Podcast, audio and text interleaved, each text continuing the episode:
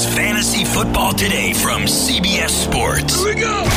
Email us at fantasyfootball at cbsi.com. Here we go. It's time to dominate your fantasy league. Let's go. Now, here's some combination of Adam, Dave, Jamie, and Heath. Well, I hope you're ready for a very fun Wednesday show. Welcome, everybody. This is Fantasy Football Today. I'm ready for Wednesday. Heath, I know you're ready for a fun Trade Talk Wednesday show. Hi, Heath. I buy low, sell high. No thanks, guy. That's right. Buy low or heck no. And sell high or no thanks, guy. I don't think we're playing that today. And Ben Gretch is here. What's going on, Ben? Welcome, uh, welcome back. We haven't spoken to you since Saturday. How was your week one? It was good. Yeah, it went well. A lot of a lot of interesting stuff. Definitely. I mean, there always is, but a lot of a lot of fun storylines in week one this year.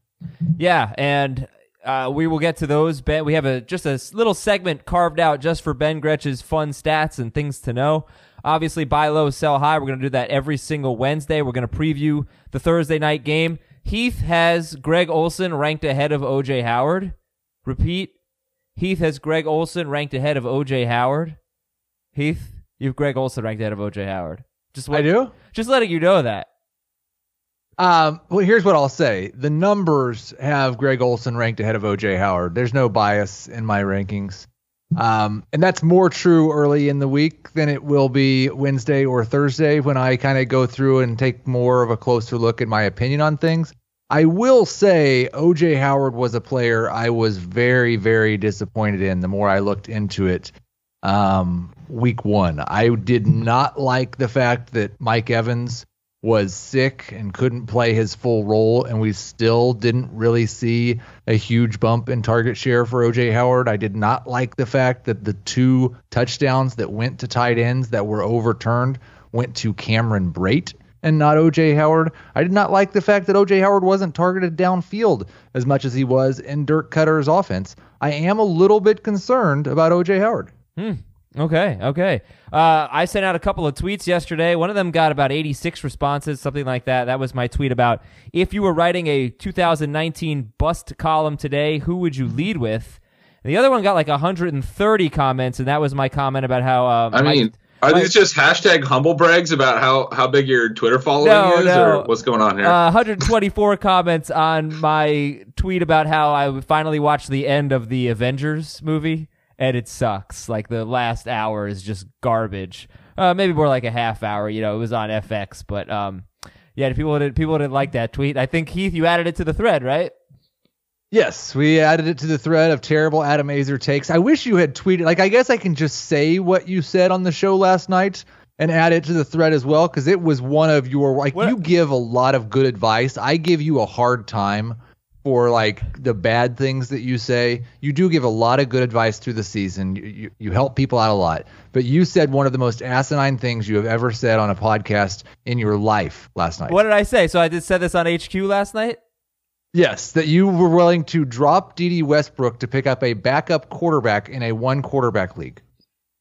Yeah, I, I think. Yeah, I, I do. I, Ben I, is laughing at No, you. No, well, when you phrase it like that, but he's a backup That's quarterback. exactly what you said. But he, we're talking about Dak Prescott, who has a chance to be really good this year. I, like, I'm not sure how much I buy it because you know the competition was. You don't even like. Dak Prescott. I yeah, I I don't. But maybe I'm opening my eyes to. Maybe I was wrong about Dak Prescott. So.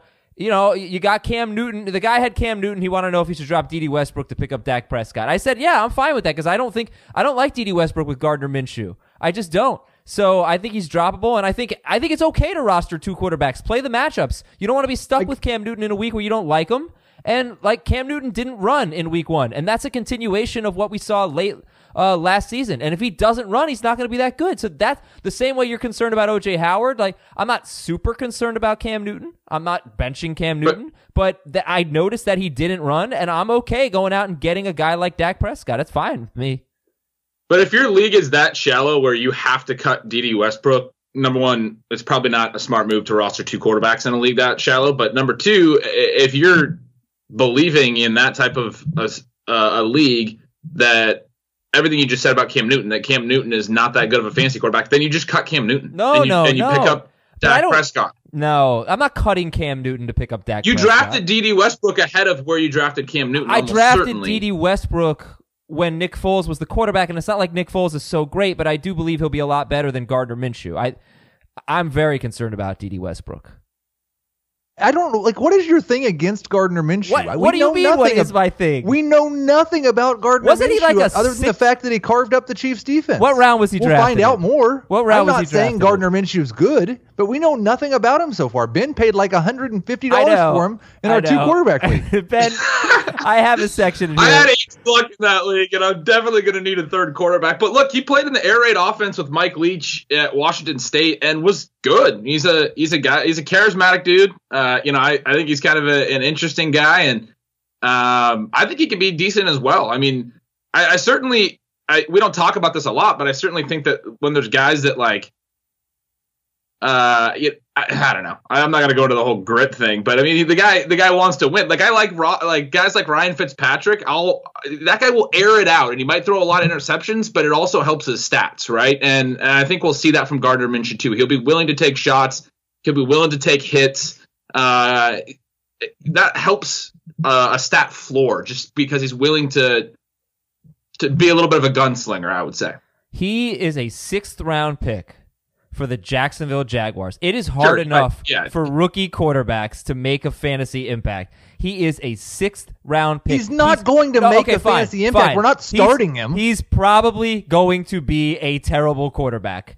And it's going to hurt Dede Westbrook, and I'm sorry. I think you guys are going to be dropping Dede Westbrook in two or three weeks, and I'm just ahead of the curve, baby. If if I do, it won't be for a backup quarterback. It's not a backup quarterback. It's a starting quarterback. Like Dak, Pre- I wouldn't so you're benching Cam. I, no, but I I you wouldn't don't even having. believe in Dak Prescott. I wouldn't mind having two really good quarterbacks on my team. Why do we just act? You know what? Keep Dak Prescott away from another team. Why do we just act like it's so easy to have one quarterback? I'm going to start Cam Newton mm. every single week. I'm going to start Jared Goff every single week. No, I'd like to be able to play the matchups. I'm fine with that. Points are points. Like I'll, I'll take. sure- Go hey, on. Matt Bryant's available in a lot of leagues too. Get your backup kicker. Oh, you're the worst. Um, all right, so let's get to the show here. Uh, by, by the way, actually, let's talk about this. Tyreek Hill out four to six weeks. Ben, your reaction here, fantasy impact of Tyreek Hill's injury.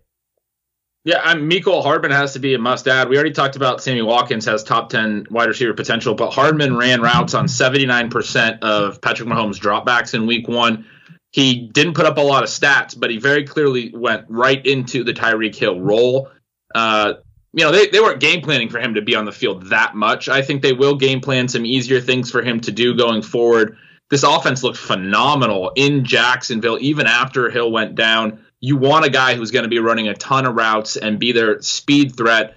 Remember that when the, the Tyreek Hill news this offseason initially broke was right during the draft. The Chiefs made sure to get Mecole Hardman. He's their replacement if if Tyreek Hill were to have not been able to play this year. Uh, he's going to be the replacement now that he's injured. We saw that in the snap shares and routes run in week one. So he's an ad in almost every league. I mean, you want receivers in this good of an offense. It's interesting. He's only 32% owned. And guess who else had no catches in his NFL debut? How about Calvin Ridley? Zero catches on three targets in week one in 2018. And then 64 yards and a touchdown, 146 yards and three touchdowns, 54 yards and two touchdowns in his next three games. So Hardman, 32% owned. Somebody you uh, you want to get. I mean, if, if I didn't, you weren't on the waiver wire show. Neither of you were on the waiver wire show. But if we were doing it again, you know, everybody's adding Marquise Brown, everybody's adding DK Metcalf. John Brown, Jamison Crowder, those were the top four, not necessarily in that order. Heath, where would Hardman be in that group? Not for me in that group. Like I agree with Ben that he's somebody you want to add, and he's like, but he would not. He would be behind those four for me for sure. I'd probably put him behind Terry McLaurin as well. I was impressed with his involvement in the offense, but I would rather add him. I'd rather add Mecole Hardman than John Ross. Okay. I would add Hardman over all of those players. Whoa. Are you really? Yep. Wow. yeah, okay. absolutely. I Are mean, you, I- are, wait, this is the ult- this is the litmus test for the entire show today. Are you dropping Dede Westbrook Yeah. for Mecole Hardman? No.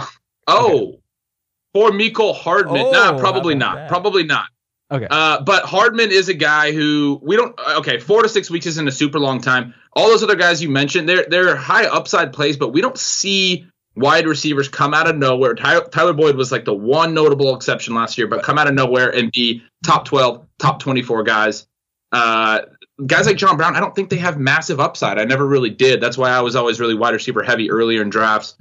Hardman's a guy that I think has really explosive upside, and that's worth chasing that you might actually put in your lineup. John John Brown just put up 100 yards and a touchdown in week one and had like a 27% target share. Yeah, and Josh Allen in a huge passing game script threw for 254 yards on 37 attempts. He still ran t- 10 times. Like that's not going to be a high volume pass offense. Uh, yeah, he had a great game, and he's going to have great games, but I think he's going to be pretty boomer bust still. Yeah, sell sell John Brown to Heath. Get in a league with Heath. And, yeah, John Brown's he's very high on John always, Brown. I know that. Always, yeah. Uh, at Oakland for Hardman, then Baltimore, then at Detroit, then the Colts, then Houston. So not a terrible schedule. Some good, some bad matchups there while Tyreek Hill is out. Uh, who is your favorite buy low candidate, Heath? I'll get one favorite buy low, one favorite sell high from both of you. Heath, who's your favorite buy low? It's really tough to know like which performances we people cared about from the elite players, but I would be trying to see if someone was a little bit discouraged by Nick Chubb and the fact that he had a touchdown stolen by Dontrell Hilliard because he really dominated running back touches in this game, and I fully expect he's going to be the top seven or eight running back that we all thought he was going to be. Okay, Nick Chubb and Ben. How about you? Who's your favorite buy low? Definitely like the Chubb call. Uh, I moved him up based on that week one performance, even though he wasn't very productive. My guy will be Miles Sanders. He got rush attempts on the first and third carries of the game for the Eagles, he, so he was in and involved right away. Uh, in the past, in these types of game scripts, because the Eagles were behind 17-0 early and 20 to 7 at halftime, you would see Darren Sproles play a lot of snaps and run a lot of routes. Sproles was involved a little bit, but it's notable that in that type of script, Sanders played the most running back snaps by a lot and ran the most routes. Ran 16 routes. Uh, Sproles ran, I believe, nine and Howard eight, Jordan Howard eight, or or vice versa. But they combined for 17, and Sanders ran 16. He ran, he played about half the snaps in this game. He also got their two closest running back rush attempts, two two carries from the three yard line, and had a 21 yard rushing TD called back. His final line, 12 touches, 27 yards does not show how good of a sign this first game was. They were playing him early, they were playing him often. Jordan Howard only had three touches until late in the game when, when the Eagles had regained the lead and had a 29 to 20 lead and put together like a 15 play drive. And Howard got five more touches on that drive to finish with eight touches. And Howard might be the salt away running back guy based on that, but I was really surprised to see Sanders already getting inside the five yard line touches. That's where I would have thought that Howard would have got touches kind of a veteran deference thing to start the season. Sanders already getting those touches, already running the most routes on the team, even though he wasn't targeted as much as Sproles or Howard. But the routes are a really good indication that he'll be involved in the pass game and already playing the most snaps. Absolute favorite buy low this week. Nick Chubb for Heath, Miles Sanders for Ben, and I'll continue that theme. I know Ben's going to talk about how this is it takes a little while for rookies to to get into the swing of things. It just does, especially running backs and David Montgomery. I mean, we talked about it on Friday after the Thursday night opener. I think David Montgomery is a good buy low. I don't know if you're going to get immediate dividends, so hopefully you don't have to start him if you trade for him. But I think uh, eventually the time is going to come for David Montgomery. He's the most complete back in that backfield. And um, yeah, I look forward to seeing what they do going forward. I think they'll be playing with the lead more. Obviously, I expect them. I still think they're going to win the division. So uh, Miles Sanders, David Montgomery, Nick Chubb, three running backs you can buy low on. I'm going to ask you guys for your favorite sell high candidate after this quick break on Fantasy Football Today. The perfect combination of versatile athleisure and training apparel has arrived. Thanks to the visionary minds of New Balance, Clutch Athletics, and Rich Paul, the designs reflect the heart of the athlete and the spirit of the community. With rising defensive football stars Will Anderson and Chase Young on the roster, Clutch Athletics brings the best innovative gear to all athletes, giving them style and performance on and off the field. Learn more and purchase Clutch Athletics at newbalance.com. So you got some buy lows before the break. Let's come back with some sell highs here. I'll go to Ben first. Ben, who's your favorite sell high candidate after one week? Uh, it's Mark Ingram. Uh, I look, I, I played him some in DFS and I wasn't on him at all this offseason, but he was a great play in week one. I totally, uh, you know, I, I'm not trying to say that what he did was fluky. It was a great setup. It was the perfect script for him, but he got five rush attempts in the green zone. Last year's team uh, uh, league high was the the Saints. Most green zone rush attempts. That's inside the ten yard lines. Uh, high high value scoring opportunities. The Saints led the league last year, averaged 3.4 per game. Ingram got five against the Dolphins. Gus Edwards got four. The Ravens had nine in week one opportunities. And again, the league leader last year, 3.4. We're probably going to see them more even if they are very, very efficient offense all year long, more in the three to four per week range. The fact that that he split those opportunities with Gus Edwards is the more notable thing for me. Mm. Both drives where he scored rushing touchdowns, Gus Edwards got a rush attempt in the ten yard uh, ten yard zone, the the green zone, before Ingram scored, and just as easily Gus Edwards could have got into the end zone before Ingram came on and got those TDs. So. Um, very interesting note there that when those opportunities come down, when the Ravens offense isn't as good, he might not have as many scoring opportunities. And then more particularly, we saw again from Lamar Jackson the same thing as last year. He doesn't throw to the running backs. He's going to scramble if he needs to, or he's going to throw the ball down the field. No running backs got targets except for I believe their fullback. So Ingram, great great game in week one, but a great time to also see what you can get for him because going forward, probably not going to be able to score twice in every game and probably not going to get enough receiving work to be super valuable. Can, right. can I just wait? Can, can, I wait until after he plays Arizona and the Chiefs and then sell him? yeah. Yeah, I mean that works too. Because he might score two times this week and next week. yeah, that's. I mean, yeah. I, I, honestly had not looked at his next two matchups. I don't have him anywhere. I didn't draft him anywhere, but uh, that, that's fair. Maybe we should. We maybe we should save this for week three. no, yeah, no, but it's a good point. I mean, all right. So Mark Ingram for uh, for Ben. How about you, Heath? Who's your favorite sell high? We're just only talking about running backs today because I'm going to talk about the guy one spot ahead of Mark Ingram in the week one standings. Marlon Mack had 22 yards on eight carries in the first half of this game, picked up over 50% of his rush production in terms of yards, and his only touchdown on two third quarter rush attempts. Once again, zero targets, no involvement in the pass game. I'm just scared just as scared as I was before this game, and I'm I'm hopeful that this performance made somebody think, oh, he's going to be fine. He could still be a top 15 running back, and I'm selling him to them. Yeah, I, I had the Colts. I, don't know what to make of them. Maybe Jacoby Brissett's going to have a good year, and if he does, then Marlon Mack and T.Y. Hilton. Look, you I guess you could sell high. They're both coming off great games, but maybe they can be a lot better than I thought they were going to be. So I'm a little bit hesitant to to, to sell um, you know, it's possible that they have a good quarterback. I, I don't think he's going to be a great quarterback, but if he if he's a good quarterback with that offensive line, I think Mack and Hilton are going to be close to must start guys. I, I don't think they're going to be like tremendous players, but I think they're going to be close to must start. Sure. Heath. Yeah, I don't know. All right, uh, you could okay. sell high and, and him still be close to must start, and it'd be a good decision. So, what would you look for? Like, you're sure, not gonna get yeah. you're not gonna get Nick Chubb for for uh, Marlon Mack. What would you try to get for Marlon Mack? Gurley? Oh, I'd love Gert. That'd be huge.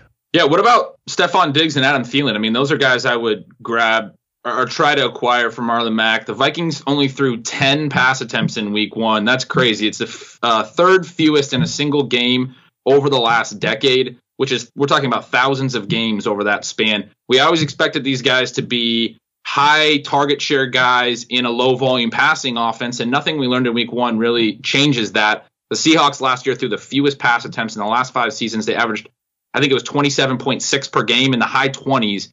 The Vikings at 10 pass attempts in week one was one of the biggest statistical anomalies of week one.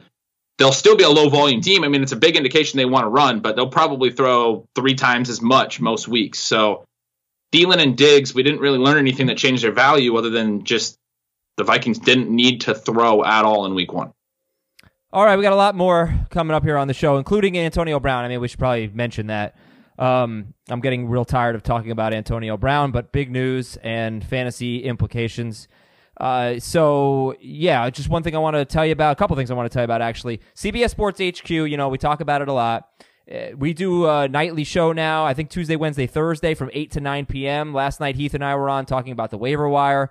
So if you miss any, if you miss the afternoon show, watch us in the evenings, but the afternoon show is noon Eastern, noon to 1, Monday through Friday. And then on Sunday, three hours before kickoff, they're on talking football, um, talking fantasy football. If you miss that, you can watch them on demand on HQ on your OTT devices. So when you get home from work on your Roku, on your Apple TV, on your smart TV, wherever you watch HQ, you can watch a replay of the noon show, which I think is awesome.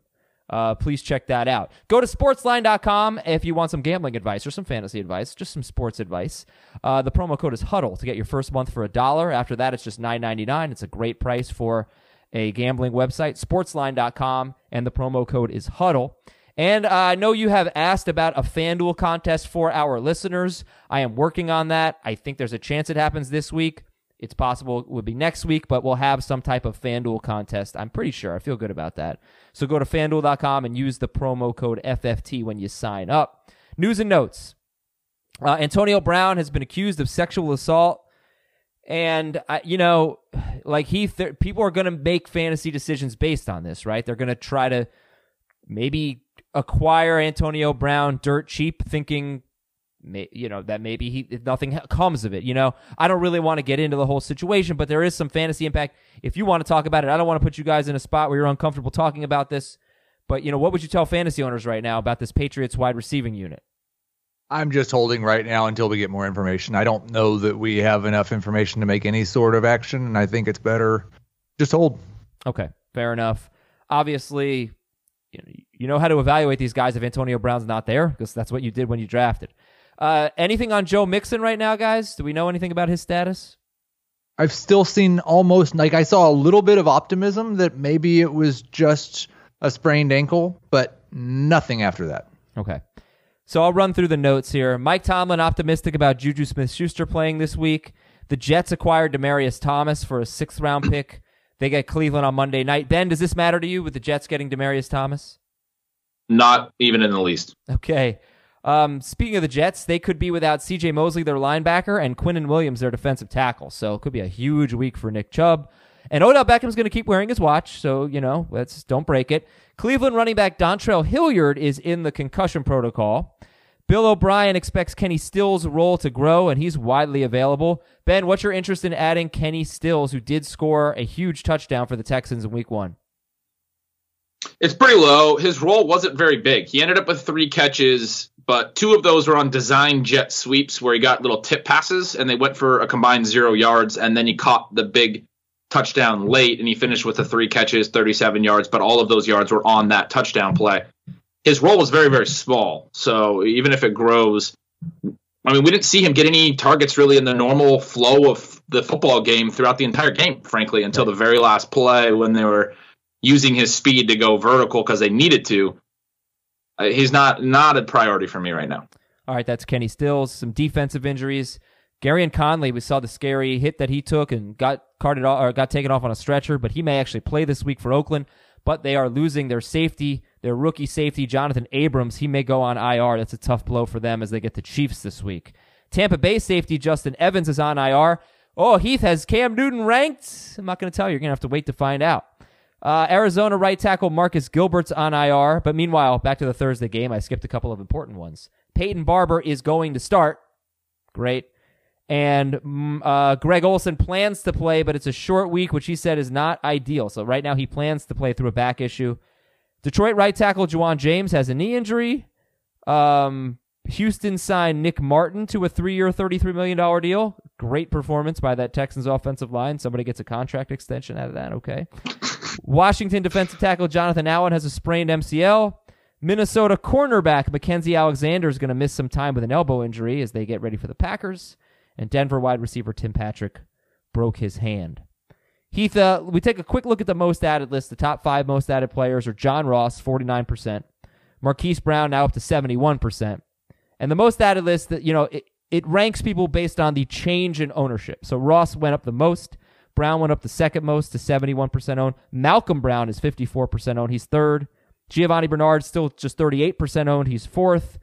And uh, Terry McLaurin, 21% owned. He's fifth. Uh, you know, you know, I threw it to Heath, but actually, I want to throw it to Ben because I know Ben had stuff to say about John Ross. So go ahead, Ben. Sorry, Heath. Yeah, no, I'm I, have been anyone who's followed my stuff in in previous years before I joined you guys here at CBS knows that I was pretty high on John Ross, which worked out swimmingly last year. Uh, just absolutely crushed for all my leagues. Uh, but interestingly, his his year last year, a lot of people have, have commented on how bad he was, how bad his efficiency was. He led the NFL in uncatchable target rate. So he 50%, a full 50% of the targets that went down as going towards John Ross last year were uncatchable. That's a big reason I wasn't talking about him a ton this offseason because I just thought the connection with Andy Dalton wasn't great. But we saw a big change uh, in week one under a new head coach. And we also know that John Ross in his rookie season was in the doghouse with Marvin Lewis. There always seemed to be some distrust there. He seemed openly disinterested. Believe me, I watched him very closely last year, disinterested at times last year. Uh, but now here in week uh, in year three, I think this guy still has plenty of potential. Was a good prospect, not just a speed guy. Had a lot of production at Washington. Had 20 touchdowns in his final season. Scored in every way throughout his college career. R- ran back four kicks. Scored multiple rushing touchdowns and tons of receiving scores. But now he's playing in a Zac Taylor offense. He comes from the Sean McVay coaching tree. And the big note for him and the way that they ran this offense yesterday was that they were heavy 11 personnel, over 80% snaps, and an over 80% routes per drop back for each of three wide receivers for the Bengals on Sunday Tyler Boyd, John Ross, and Damion Willis. And it explains why the team was saying Damion Willis was going to play in AJ Green's role. That's a separate role from John Ross's role. So we know AJ Green's coming back, but if John Ross really builds on this first game and has a good start to the season, there's a very, very good chance he would be essentially the Brandin Cooks role in this 11 personnel heavy scheme, which means three wide receivers starting and playing a lot of snaps. You'd have AJ Green as kind of the Robert Woods intermediate target role and deep target role, and then you'd have Tyler Boyd as kind of the Cooper Kupp clone as, as the slot guy and move guy. So big, big news on John Ross long term that he wouldn't necessarily lose his playing time when AJ Green comes back. Yeah, he'd probably lose some production, but not playing time. That's a good start. Sure. Um, I, I just like Yeah. I I don't disagree with anything Ben said, but since you didn't come to me after you said you were going to come to me, and I had something so ready to say, like I don't understand why John Ross and Marquise Brown are now more owned than Giovani Bernard. well, because Like- Gio, because Gio could, okay. Uh, first of all, Giovani Bernard did not have a touch in the game until Joe Mixon got hurt. So i- if Mixon is in, I don't think you're getting anything from Giovani Bernard, which was the case last year. If Mixon is out, you have a must-start player. But And- we d- no one knows if if Mixon is in or out. Right, but if if you don't need a none running of back these other guys week- are are must start players. But if- if you don't- if you any don't- circumstance this week. if you don't need a running back this week, why are you going to your waiver wire to get Giovani Bernard when like it looks like to me, it looks like he's a one week guy, maybe a two week guy, but he's not a long term solution. And he has no role. He has no role when Mixon is healthy. Because you feel confident that Joe Mixon will stay healthy after this, the third injury in his two years and one game in the league. So let's just pick up all the backups. Let's just pick, like like Well, no, let's pick up the ones that have demonstrated that they are top 12 running backs when they have a chance to play. We're just added Malcolm Brown But he has 54%. no role. But Malcolm Brown got scored 10 two carries. touchdowns. Malcolm no one's Brown, starting Malcolm, Malcolm Brown this week. His role is irrelevant. but his the but he only got, reason you're adding Malcolm Brown is in case something happens to Todd Gurley. Todd Gurley is not currently injured right now. Yeah, I okay, all right, fine. I like that's fine. Okay, they're thirty-eight percent owned. He should probably be more owned than that. But I was discouraged by the fact I looked at the game log and he had zero touches before Mixon's injury. I, he had zero touches in the first half, and I'm pretty sure it was before the injury. You know, definitely in the first half. And I, I don't know exactly when Mixon got hurt, but I think it was just like his last carry. Didn't play the rest of the game, and then Gio took over. But I mean, to Hugh's point, Mixon is hurt. Like he, Giovani Bernard might start in week two. Yeah, He should Yeah. definitely be owned. Um, all right, we got to take another break here, and we're going to preview the game when we come back. Oh, the regulators are coming on as well, so get excited for that. We'll be right back on Fantasy Football today. This episode is brought to you by Progressive Insurance. Whether you love true crime or comedy, celebrity interviews or news, you call the shots on what's in your podcast queue. And guess what?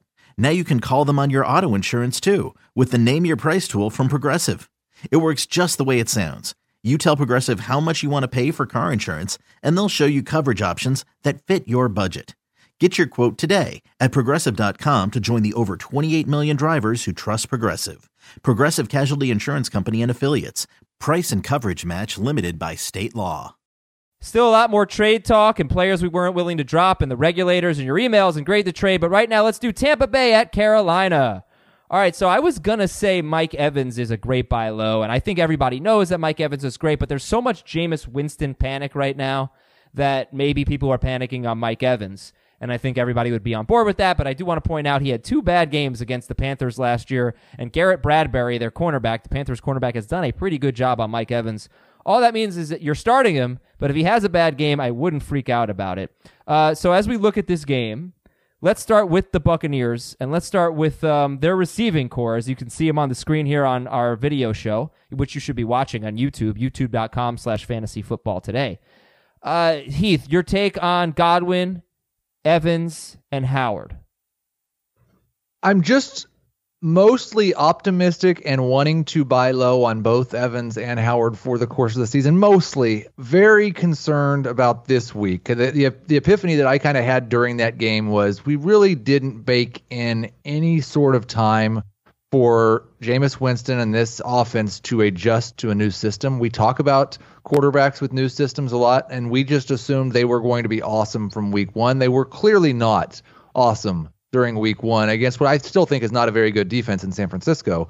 And so I'm concerned in week two because I don't know that three days is enough to fix anything. Are you still starting Mike Evans? Yeah, probably. You're probably still starting all these guys, but I'm not very excited about it. Are you going to keep Greg Olsen, Mark Andrews, Darren Waller ahead of OJ Howard? You know, I, there will be rankings adjustments this afternoon. I I am not certain that I'm going to be moving Howard, and I don't think I really like. I think the difference is more that I have Olson ranked higher than everyone else. Um, looks like Jamie's got Howard at 11-2, Dave's got him at nine. I love OJ Howard's talent. I'm not questioning that at all. But we've basically gone through two years of why doesn't he get more than three to five targets per game? We were all ready for that to change because Bruce Arians has such a great track record with tight ends. And then week one, he gets five targets, and Cameron Brate, has two touchdowns called back. I'm just, I'm not certain much has changed with his usage. That we we we wanted, we tried to will it into happening. Um, I'm I'm not sure that it has yet.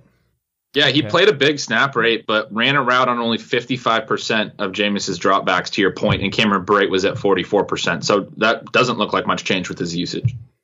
Okay, both these teams, by the way, I think they stink against tight ends. Carolina was awful last year against tight ends. Howard had a two touchdown game against them. Uh, Tampa Bay gave up uh, two. Uh, they gave up two touchdowns that were called back to George Kittle for what that's worth. But their defense still, you know, I don't think we're buying it. There, Todd Bowles is maybe going to help improve, but they still have a ways to go. So if you need to stream a tight end, Olsen's not the worst option, as Heath will tell you, because he has him in the top ten right now. That may and he had nine targets week one. He did. I just the back injury sucks, and the fact that he openly talked about how the you know the short week is not good for his back injury. That's disappointing. But I I have Olsen in a couple of leagues. And I, I'm probably going to stick with him. Obviously, Hockenson, Waller. If I had picked them up, that would be one thing. But like I'm gonna start. You can start Olsen or Jimmy Graham, who also appears has a good matchup. I don't know that the Vikings are great against tight ends, but um, like Olsen or Graham. Olsen. Okay. All right. Let's talk Very about close for me. Yeah. All right, we'll go to the quarterbacks here. So starting with Cam, yeah. who I'm, I'm pretty sure most people are going to start, but Dave has him 12th. Jamie has him, I think, fifth, and Heath has him first. He's your number one quarterback. He is my number one quarterback, which really for me isn't that big of a deal because he was like fourth coming into the year. I think he was third last week. He's playing the Tampa Bay Buccaneers at home. I expect a big bounce back week. I he's right like the difference between Cam, Deshaun Watson, Lamar Jackson, and Patrick Mahomes is like one fantasy point. So I wouldn't argue with ranking any of those guys ahead of Cam. But yeah, I expect a huge week. Ben, do you have any faith in Jameis Winston this week? No, I mean I'm I'm I'm right with where Heath is at in terms of just like you, you kind of have to start these guys, but I don't like it. I, I have him in a couple leagues where he's my only quarterback, and I'm there's guys that I don't want to cut on my bench, but I'm trying to decide whether to to just outright cut him for a guy with a good quarterback matchup like a Derek Carr or Andy Dalton who have decent matchups this week. I'm probably just going to play Jameis and not do that because I don't want to carry two quarterbacks to the point that we talked about at the top of the show. But I, that's yeah, I, that's how un, that's how concerned I am about him right now. Who, you were some waiver wire guys you'd start over Winston? That's the thing that I mostly agree with Ben. There really aren't very many. The only guy, like I've got a group of quarterbacks ranked right in that 15 through 18 range. Only one of them actually projected for more points, and it's Andy Dalton against the 49ers. Um, and they're like almost tied. Derek Carr's right there against the Chiefs. Um, I think you could consider Josh Allen, but for the most part, I'm probably like, I'm concerned. I don't have confidence in Jameis. I'm probably still starting him. I will say, I think Mitchell Trubisky was dropped in a lot of leagues, and I'm I would start Trubisky over Winston. Okay. What about uh, Aaron Rodgers against the Vikings or Winston? Uh, I've got Rodgers higher. I've got Rodgers a little bit higher than I did last week. Um, it's not a good matchup at all, but at least he's at home, so I feel a little bit more confident in Rodgers. All right, we'll start McCaffrey. Obviously, what about the Tampa Bay running backs? Nobody's going to start Peyton Barber, but should we take a shot on Ronald Jones, Ben? You got to be in kind of a dire situation. Look, I, I was obviously really high on Ronald Jones last offseason. He's my highest er, this offseason. He's my highest owned running back uh, in, in, my most leagues, and I was very encouraged by what we saw in Week One. But Dare Ogunbowale ran the team's highest uh, number of routes. He was in on the first third down. He was in on most third downs throughout the game. Jones looked really good in on the ground, and he also caught a pass and turned it into an eight yard gain. I'd love to see his receiving work expand, but he's right now he's a back that's trying to earn a larger share of the early down work and isn't even necessarily running a lot of routes. I think he, he ran a single digit number of routes. I think it might have been four. Uh, Barber ran 12, and Ogunbowale ran something like 18 or 19, and was their primary third down back. So Jones looked very explosive, and there's a chance that if he continues to be very good, he ends up being essentially the three down back. He's easily the most talented back of this trio, but he's a hard guy to start right away in week two when the team's saying, and particularly the head coach is saying that they're still going to keep the same rotation and then only just go with him if he's on if he has the hot hand. Okay, would you start Justin Jackson or Ronald Jones? Jackson. Jackson. Yeah. Carlos Hyde, Duke Johnson, Ronald Jones. They're facing Jacksonville. Duke. Duke. Then probably Ronald Jones, then Carlos Hyde. Yeah, for me. How about Aaron Jones against the Vikings or Ronald Jones? Uh, Aaron Jones. Yeah, you got to rank him higher, but I don't want to play Aaron Jones this week. How about James White or Ronald Jones? Uh, in non in non PPR. Give me all three formats. It's not close in any of them. James White. Yeah, it's White. James, well, I'm. They're playing of, the Dolphins. They're going to have well, a yeah, lot like, of I'm concerned they're gonna they're gonna be up by 30 at halftime. You know, like what do they need James? Sure, White that for? might happen, but he should if, still catch some passes while they get up by 30. It's a lot of points we're talking about. He might score one of the touchdowns. All right, uh, Right. Kurt, Curtis Samuel, DJ Moore, starter sit. Let's finish up here. against Tampa Bay. I think you can start both of them. Uh, the the one issue I concern I had with Cam Newton was his average depth of target was very low, or average depth of throw. And that's part of the reason we didn't see a lot from Curtis Samuel. I'd hope to see them take some shots here, but I have some faith in him. It's a great matchup. DJ Moore's a must start for me. DJ I mean, Moore unless is, you're really deep. Unless you're really deep. DJ Moore is definitely a must start. I'm not. I, I I wrote about it on Monday, and I know people still disagree. I'm not starting Curtis Samuel until I see something on an actual football game field during an actual football game that looks like it's different than it was last year. We saw almost 80% of their targets went to Olsen, McCaffrey, and Moore in Week One. I, it won't be that high every week, but it looks like a clear big three, and there's not room for a fourth starting option in this passing offense. I don't believe. Would you start DJ Moore or Chris Thompson? Moore. Uh, yeah, Moore. Six of Thompson's 10 targets came on their final drive Yeah, but- in garbage time. Yeah, but but they're going to be trailing for more of the game than they were against Philadelphia. So he's going to have more opportunities. Would you start DJ Moore or Devin Singletary? Moore. Yeah, But Moore. Singletary's, Singletary's super interesting. Yes, he I actually sure have is. Moore ranked the highest of any of the receivers in this game. Whoa. Whoa, I love that. Wow. That's a good take. Okay, hope it's not a Curtis Samuel week. And the Panthers DST, they're available and they're not bad. It's not a good week for streaming DSTs, so they are not bad. Um, if you were rewriting a 2019 bus column, who would you lead with? Okay, so let's just go through some of the answers I got here. Uh, Jameis Winston w- was probably the one I got the most. Um, yeah, I, you know, I come back to this. Week eight last season, Jameis Winston threw four interceptions, at the Bengals. He got benched for Fitzpatrick. He sat the next two games, and then he relieved Fitzpatrick at the Giants three three games later. In his next three starts, he scored 22 to 26 fantasy points. If you drafted Jameis Winston thinking he was never going to have a bad game and never going to throw interceptions, what were you doing? I mean, I just don't don't jump off the cliff yet with Jameis. Um, so I don't know. I, I think it's I think people have reacted a little bit too uh, harshly. But Heath, you also make a good point that it could take a little while for him to get going in this offense. Yeah, I just still expect that we're going to have a four to six week stretch at some point, or maybe longer, where Jameis Winston's a top five quarterback.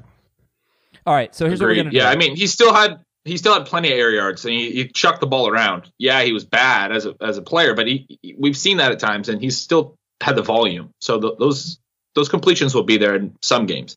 here's what we'll do. We'll um we'll go through this list of busts quickly, and you'll tell me what you think. Are they actually busts? Are they buy lows?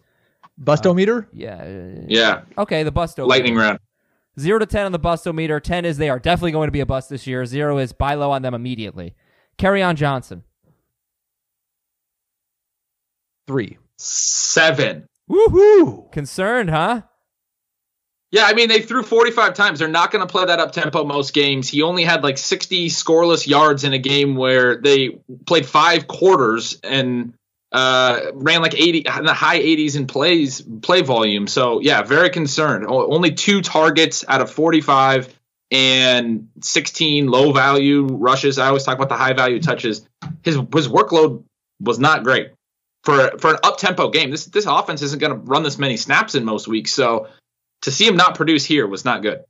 Yeah, bad start for Kerryon. I- I'm going to be a little more optimistic. I'll be closer to Heath's three.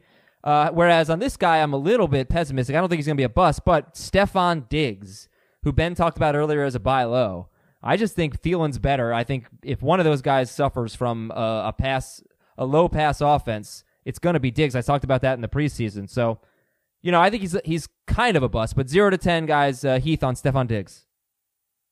4.5. I agree entirely with what Ben said about them not throwing 10 passes per game. Um, that's not what they want, but you like Mike Zimmer was so happy with the outcome of that game and how little they had to put the ball in the air and how much they got to run and play super slow. That just really is what he enjoys about football.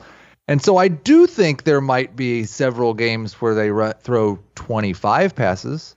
And I don't know that both Thielen and Diggs can be good with 25 passes a game.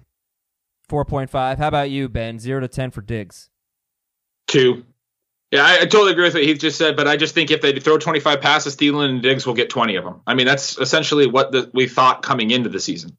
Uh, Mitchell Trubisky is next on the Busto meter. 68% owned now. He was drafted in like the 12th or 14th round or How something. you How can you be a starting him over Jameis Winston? He is at Denver this week. They are. Uh, he was better than pissed Jameis off. Winston last year. And No, he Derek really Carr just had a good game at Denver. Dude, Trubisky had a good six game stretch. In in his last seven games, he ran for 23 yards once, more than 23 yards once. He's going to have some bad games. He's going to have some good games, just like Jameis. He's gonna have a bad game this week. Was Trubisky better in end of season numbers or in points per game? I don't know. He was 12th in points per game. I don't know what Jameis was in They're points about per the game, same. but J- Jameis played like four time four games that he only played half the game. So are we only counting those as halves? No, I, I looked at sure. I looked at Jameis's starts, and I think he was about 12th as well in points per game. So they were similar. Um. All right, let's move on. Uh, how about Damien Williams? Zero to ten on the bustometer. Three. Three he got point- the receiving work. Yeah. Yeah, 3.5. It's he's going like he's not going to be worth a second or round third round pick if it's just the receiving work and 40% of the rush attempts. And LeSean McCoy looked better as a runner in week 1. And Corey Davis, zero to ten on the busto meter. Eight. Five and a half. I'm not ready to drop him yet. Okay. Uh, he look. I mean, AJ Brown looked like the number one receiver and was a really uh, high credential prospect. It- for him to step right in in week one and do what he did, and, and Corey Davis to not catch a pass, uh, I'm going eight. Let's take our last break of the show. We got regulators, buy low and sell high. When we come back, we'll be right back. Okay, picture this. It's Friday afternoon when a thought hits you. I can spend another weekend doing the same old whatever, or I can hop into my all-new Hyundai Santa Fe and hit the road. With available H-Track all-wheel drive and three-row seating, my whole family can head deep into the wild. Conquer the weekend in the all-new Hyundai Santa Fe. Visit HyundaiUSA.com or call 562 for more details. Hyundai, there's joy in every journey. Let's do some regulating. Here we go. Fantasy football at CBSI.com. Put fantasy regulators in the subject line. I apologize, I don't have a name for this one. Our league is set up with a $100 fab budget in the settings, but an email from the commissioner communicated that the budget was $1,000. It's a keeper. Uh, uh, sorry. It's a keeper league. and last year was also, Highlight of the show. Yeah. Last year was also a thousand dollars. So it's set up to be a hundred, but the email said a thousand, and the last year was a thousand. Without realizing the budget was actually a hundred dollars, I made a claim on a player for a hundred bucks and another claim for fifty. I had the high bid on both players, but the first bid cleared my entire fab, and the fifty dollar claim went to a team that bid ten dollars.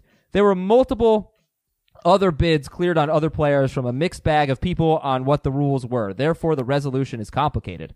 I think all players should go back on waivers for rebid, and the league thinks we should do nothing. I missed out on a great player critical to my team, and I have no fab for the rest of the year. The league thinks it's unfair no matter what action. I get that the value for each player is different in time now, and manager valuations are exposed unfairly, but I think this is less unfair than having no budget left and losing out on a player that would be owned if settings were correct. I also realize I have a responsibility to analyze the league settings. What is the most fair resolution? I think this is hilarious that this guy wiped out his entire That's fab great. on one player because the email said it was a thousand dollars instead of a hundred. Um, and I would give I would give every player I would take every player back and I would reset fab and I would do it again. That's what I would do. Ben, what would you do here? I think I would do the same. I've I've been in this situation before in leagues, and Really? I understand the point. Yeah, I understand the like where there was a major uh, a technical problem or, or what have you. Not the mistake on what the fab amount was, but I, I think fab ran early or something, and, and half the people didn't get their claims in. But we, I understand the point where it's like now everybody knows what everybody wants to bid. But the only fair way to do it is you have to re, you have to redo it. You have to pull everyone back and redo it. I mean, we did we did like a, a vote on it in that league, and it sucks. But now you just have more information, and you you can you know use that how you want. Either you bid higher, you bid lower, whatever. But um, if if there was a if it was a thousand last year and there was an email that it was a thousand and then it was just a hundred Come and on. it goes through, you got to redo it. there needs to be an investigation into the commissioner on this subject because if it was set up as a thousand, it had to be changed from a thousand to a hundred at, sa- at some point. The guy who would have done that is also the guy that sent the email saying it was a thousand, and now they don't want to change it to make it right. Yeah, I think I would probably put the commissioner on probation, and uh, one more incident like this, and he would be fired. Okay, there you go. See, that's a we we take That was some very pretty good seriously. Sherlock Holmesing right there, laying out the timeline. I liked it. Okay, let's do. Uh, we're gonna finish out the video portion of the show with some more buy low and sell high, guys. We have about six minutes left here, so we'll do it as quickly as we can. Heath will hop off, and Ben and I will uh, will hang around to answer some of your emails and do a little bit more regulating. All right, so Heath, give me some more buy low candidates. We've already given Nick Chubb, Miles Sanders, and David Montgomery. Heath had uh, Chubb, Ben took Sanders, and I said David Montgomery. Give me some more guys. Go ahead, Heath. Um, yeah, I would buy low. Like it's hard to make trades for quarterbacks, but Cam Newton is the type of guy who I think ha- still has top three quarterback potential and just put up one of the worst performances any quarterback will put up this season. So he is someone I would definitely try to target in a league maybe that uh, isn't quite as experienced. I think that there's a chance Todd Gurley could be a good buy low candidate. Um, I the touches weren't really that much different than what I expected. He had 15 touches in the game. I had him projected for 17 per game, and I don't think he'll get all the touchdowns like you were hoping for, Adam. But I also don't believe that the plan is just when we get into the red zone, Malcolm Brown's going to score all the touchdowns, and Todd Gurley is just going to be perfectly fine with that. I anticipate he will score plenty of touchdowns.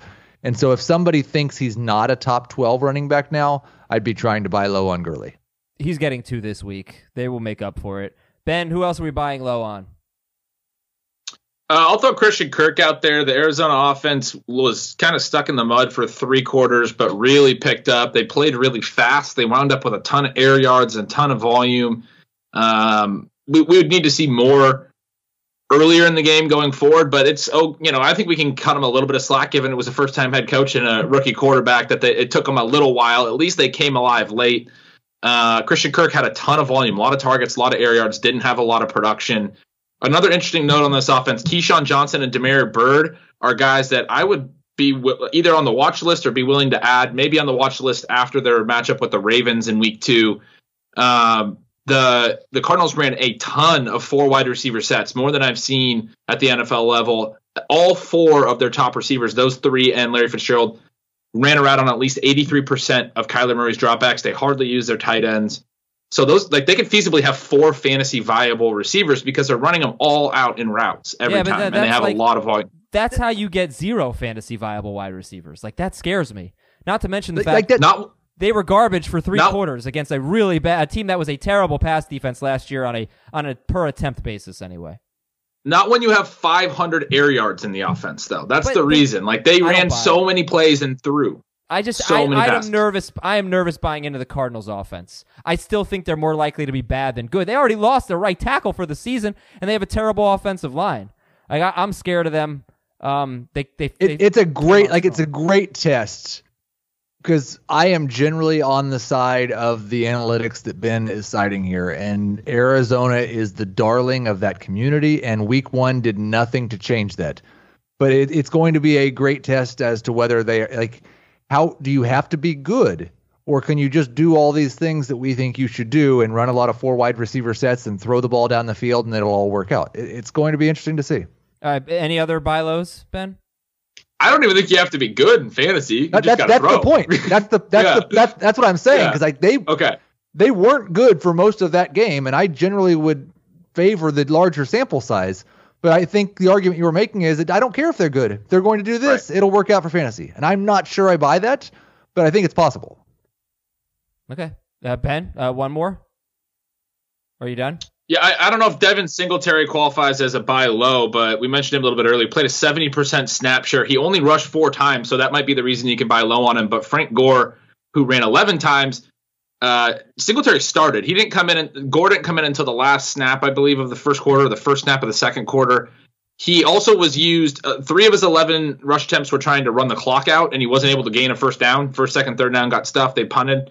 Uh, he was also used at their own goal line from the two yard line and got a two yard loss and gave up a safety. So they were giving him these like veteran, like uh, safe, like uh, early down. We need a safe running back that's not going to fumble type touches, and he still wasn't very effective. Singletary only got the four carries, but played so many snaps. TJ Yeldon did not play. He uh, Singletary ran a route on 82% of Josh Allen's dropbacks. I mean, just an awesome usage trend for him in week one. So maybe if you can buy low on those four rush attempts, but he was good. Heath, who are we selling high on? Uh, this is the toughest thing. Like after week one, I the way I've seen on the waiver wire, some of the people react to some of the younger wide receivers and the people that are being dropped. Um, the Justice Hills, the Justin Jacksons. Um, I think that there's a decent chance you could sell high on both John Ross and Marquise Brown. I'm a little bit more nervous about Brown than I am Ross, even though Ross is like from a numbers perspective, Ross's looks more believable because Marquise Brown didn't play very much, but he's a it was his very first game and he's a first round pick. I expect his snap count to go up. I actually expect Ross's targets to go down once AJ Green comes back. Okay. All right. I was thinking Derrick Henry. I just don't want to change my mind about a guy that I thought was going to be basically the biggest bust in fantasy. He had a great game. The Titans had a very good game. Uh, I don't really buy the Titans, and I don't really buy Derrick Henry, especially a 75 yard touchdown catch. So I'm going to try to Yeah. buy, I'm going to try to sell high on Derrick Henry. We he only got three high value touches. We talked about him as a big trap back, and he scored on two of those three. That's where both of his touchdowns came from. I agree with you. Very, very low high value touch rate. Okay, cool. Hey Heath, thanks for uh, hopping on today. it was great. It was great, guys. That's it for the video portion. If you want to see our video portion, you can see it on CBS All Access, or you can watch on youtube.com slash fantasy football today. Stick around. Ben and I are answering your questions when we come back. And we're back. How about that? Okay. Bye, Heath. All right, so um, let's grade some trades. Ready? C is average. F is terrible. A plus is great. C is an average trade. Nobody wins, nobody loses. This is from Sam. Give Dede Westbrook, get Carlos Hyde, non PPR.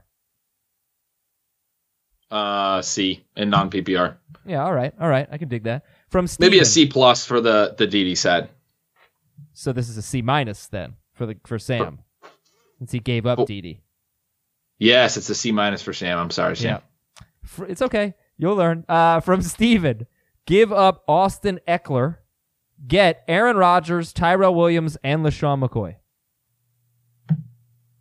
Yeah, that's like a A minus at least. I mean, Ekeler's going to be really good, but Melvin Gordon's going to come back at some point. Latest report was four to six weeks. There's a timeline on that. You're getting potentially the Chiefs starting running back, uh, a guy who had a ton of receiving volume in week one in Tyrell Williams and Aaron Rodgers. Yeah, that's a good trade. Uh, from Derek, grade the trade. Give up Josh Jacobs and Curtis Samuel. Jacobs and Samuel. Get James Conner and Marquez Valdes-Scantling, PPR. I love how he gave us a Jesse. He gave his own grade. grade. I've never seen that before. I, well, I think he gets an F just for that. He gave us a B plus. He gave himself a B plus, which is I, I- think pretty good and pretty accurate, right? It's a pretty good. I mean, Yeah. he's good at grading his own grades. That's probably a B plus.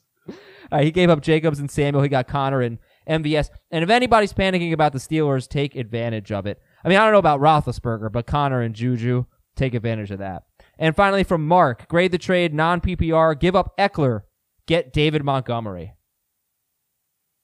Oh, that's like a C for me. Like I, I think Montgomery might have a lot of value later, but you definitely want Ekeler in the short term. We know that Ekeler has the uh, the the time limit on his production. I mean, I, I think I'd have Montgomery a little bit higher. So you gave up Ekeler for Montgomery. I'll give you a C plus. You made a little bit of a win there, but you better have other running backs that can produce in the short term. Right. And, you know, it is non PPR, so that helps. But that's a, that was an interesting trade. Okay. Let's regulate. This one is from Blake. Dear Kurt, Dave, and Chris. That sounds Nirvana y. Yeah. You're from near, near, like out west? Is that Nirvana? I think so. Okay. I, I'm not. I'm not certain. You're required to know everything about West Coast bands. Um, writing to you from a city due east of Lubbock, seeking advice for alleged collusion activity in my half point 10 team league. I'm the commissioner. Upset with his weak team. Okay, this was a very poorly written email. I, I already edited and I already screwed up. Upset with his weak team's overall week one performance. The owner of Travis Kelce accepted a trade that sent Kelce and Mayfield to the team that did the best in week one and happens to be managed by his sister for Devin Singletary and Josh Gordon. So he gave up Kelce and Mayfield and got Singletary and Josh Gordon. Uh, he gave that to his sister. He gave Kelce and Mayfield to his sister. Another manager cried collusion and posted on the league chat to veto that garbage trade. Now, I know for a fact the trade is not collusion, that the manager trading away Kelce is just that dumb. He picked 11th overall. He picked him 11th overall, which I don't care what y'all say is stupid. However, the manager receiving Kelce and Mayfield now has cried that the posting on the league chat is collusion, in that the disgruntled manager is attempting to influence a league decision of whether or not to veto. Is they is the encouragement to veto a trade collusion? For the record, I did veto the trade before the post because it is absurd. And I just want to like this is one of the worst regulators emails that this guy is wrong. Blake, you are wrong in just about everything you're saying. like this trade is not that bad. He's giving up the best player, but he might be getting a starting running back and Josh Gordon. And I think this was made before the Antonio Brown uh, you know, crime news potential. Um it- like veto like crying to the league about vetoing this trade is ridiculous. Drafting Kelce 11th overall is fine Fine. terror. This is a terrible regulators email. This trade should absolutely go through, and we should kick everybody out of the league except for these two owners. I love it. Uh, and uh, just to, I mean, oh god, you know what?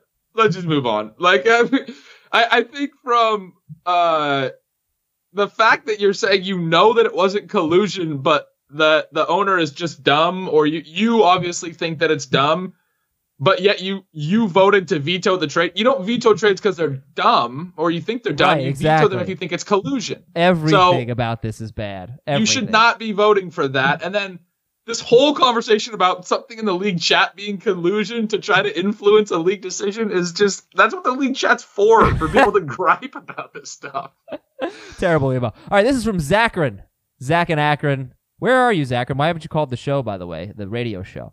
Dear Scott, Ramona, Wallace, and Knives. That is Scott Pilgrim. Scott is a fun movie. I never thought I would need the regulators. My league is always fair and ethical, but I need you here. I offered a trade in our 12 team half people. Oh, wait. Zachary, I am very, very sorry. I did not give you the music. Okay. I offered a trade in our 12 team half PPR league, my Austin Ekeler and Zach Ertz. I give up Ekeler and Ertz. I get Ezekiel Elliott and Brandin Cooks. I purposefully targeted this trade mate to sell Ekeler because he loves players that blow up for huge points, and he was weak at tight end. So he'd be giving up Ekeler and Ertz for Zeke and Cooks. This is a keeper league, and Ekeler would be a good fourth round keeper, assuming Melvin Gordon doesn't re sign and Ekeler is the RB1 next year. The trade was accepted, and about 30 minutes later, the commissioner texts me and says he's going to reverse the trade. The commissioner stated that the individual I traded with was asked about the trade by other league mates and then alerted the commissioner that he was, quote, unaware it was a two for two trade. Thought it was just Ekeler for Cooks, not Ekeler and Zeke, or not Ekeler and Ertz for Zeke and Cooks. Long story short, the commissioner reversed the trade. I have validated in mobile that all four players are visible when reviewing the trade in one window, and you're asked to confirm prior to accepting the trade. So, what do you think? Is this an okay excuse for a trade to be overturned? I thought it was a one for one, not a two for two. I think that's kind of uh, no. I don't think that's an okay one. It sounds like the other players in the league got to this guy and he was like he had a little bit of buyer's remorse and he decided to to back off his trade. I, I don't believe the story. I don't I, either. just don't. I don't believe that he didn't see that there was two players on both sides of the trade. It just seems like an after the fact justification.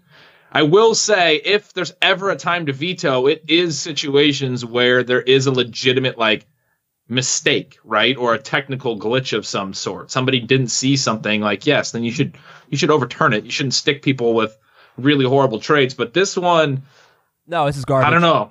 I'm a very forgiving commissioner, but I'm sorry. It is not hard to see who is involved in a trade. And you know what?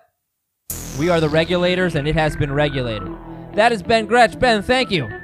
Thank you, man. This is a lot of fun today. Always. Wednesday shows are always fun. You know it. Starter sit tomorrow and some more trade talk. We haven't even talked about Lamar Jackson. We will do that on tomorrow's show. For Ben, for Heath, I'm Adam saying, ugh.